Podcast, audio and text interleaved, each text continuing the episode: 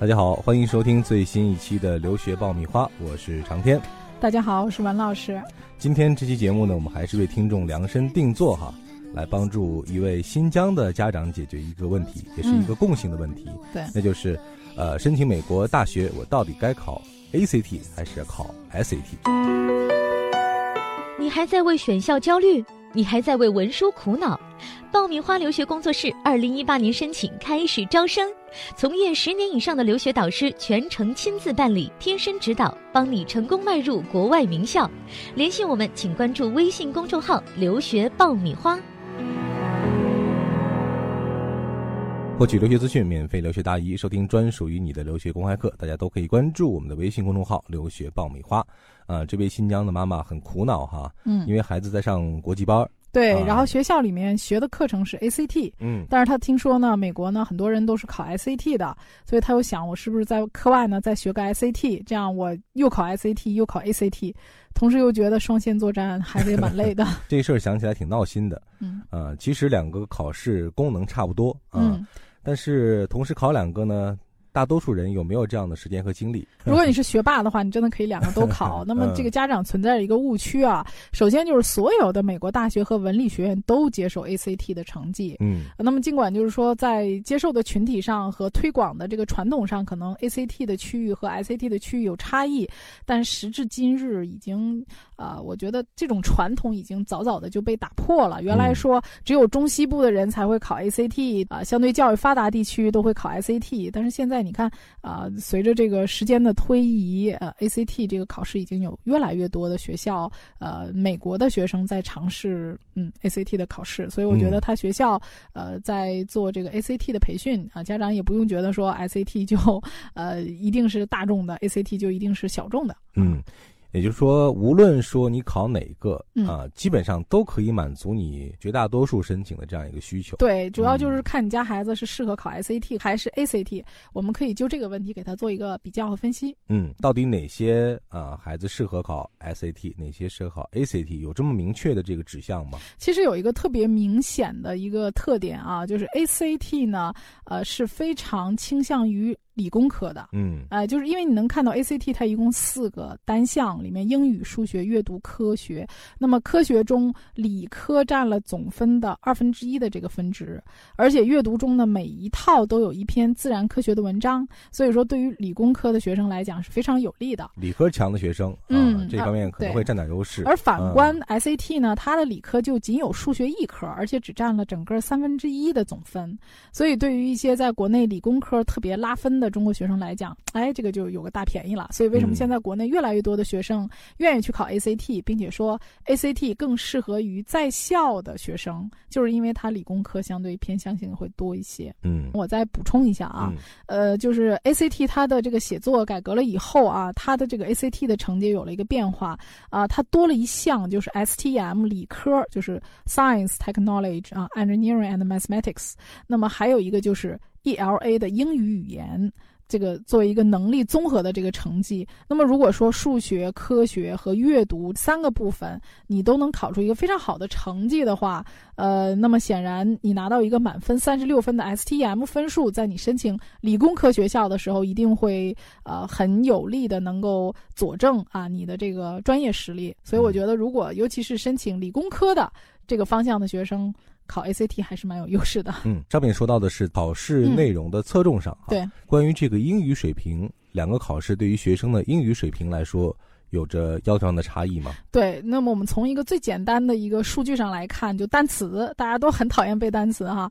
呃，那么 SAT 呢，它其实这个呃答题的时候，你能感觉到里面有很多比较生僻的单词，还有高难度的单词。尤其是你在做选项的时候啊，一眼望去哈、五个选项里可能有四个不认识的词汇，这个嗯学生的内心跟我说是非常崩溃的啊。词汇量很大啊。对，嗯那么那些呃以为说考 ACT 就不背单词的同学，那你错啦。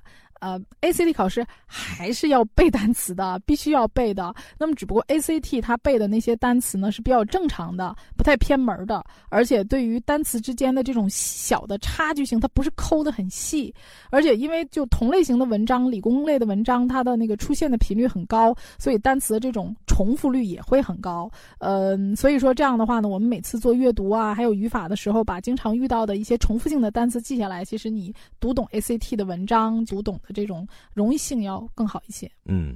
另外一个呢，就是说，嗯，ACT 还有另外一种方法啊，来验证学生的能力，就是阅读速度，这也是一个非常明显的区别。那在阅读方面，你能看到啊，ACT 三十五分钟的这个考试里面要做四十道题，而 SAT 六十五分钟里面要做五十二个题目，也就是说。ACT 和 SAT 的区别就在这儿。那么你经常可以听到说，呃，考 ACT 的说抱怨，哎呀，我做不完题呀。毕竟你三十五分钟要做四篇啊，九十行左右的文章，外加一个四十道题。所以曾经有 SAT 满分八百分就阅读的学生考 ACT，然后跟我说他勉强做完题。那么你就能看出来哈，嗯，虽然大家都觉得。哎呀，不愿意背单词啊，觉得跟背单词苦大仇深的。但是你也能看到，如果你想考 SAT，你必须要大量的，嗯，读这个海量的书来提高自己的阅读速度。所以说，ACT 要求阅读速度非常的快啊，那它考量你的阅读能力，那么适合于那些我读的速度很快，但是我读的不深的这种学生。而 SAT 呢，就需要学生有更多的深入的去理解这篇文章的这样的一个能力。这里是互联网第一留学咨询分享节目《留学爆米花》，欢迎继续收听哦。那还有一个因素啊，我们知道现在国内有很多培训的机构啊，对，因为 SAT 比较早啊，现在积累了大量的经验，我们经常会看到有什么基金啊，对呀，什么。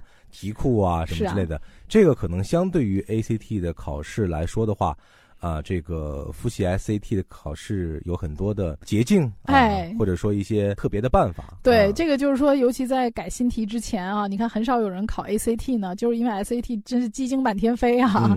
嗯，可能有的时候你这次考试你就撞上那鸡精了，你的 SAT 的分数就很高。那对于没有鸡精的学生，这个就很不公平。嗯，但是 ACT 啊，我们讲。有鸡精的在网上卖的，全是假的。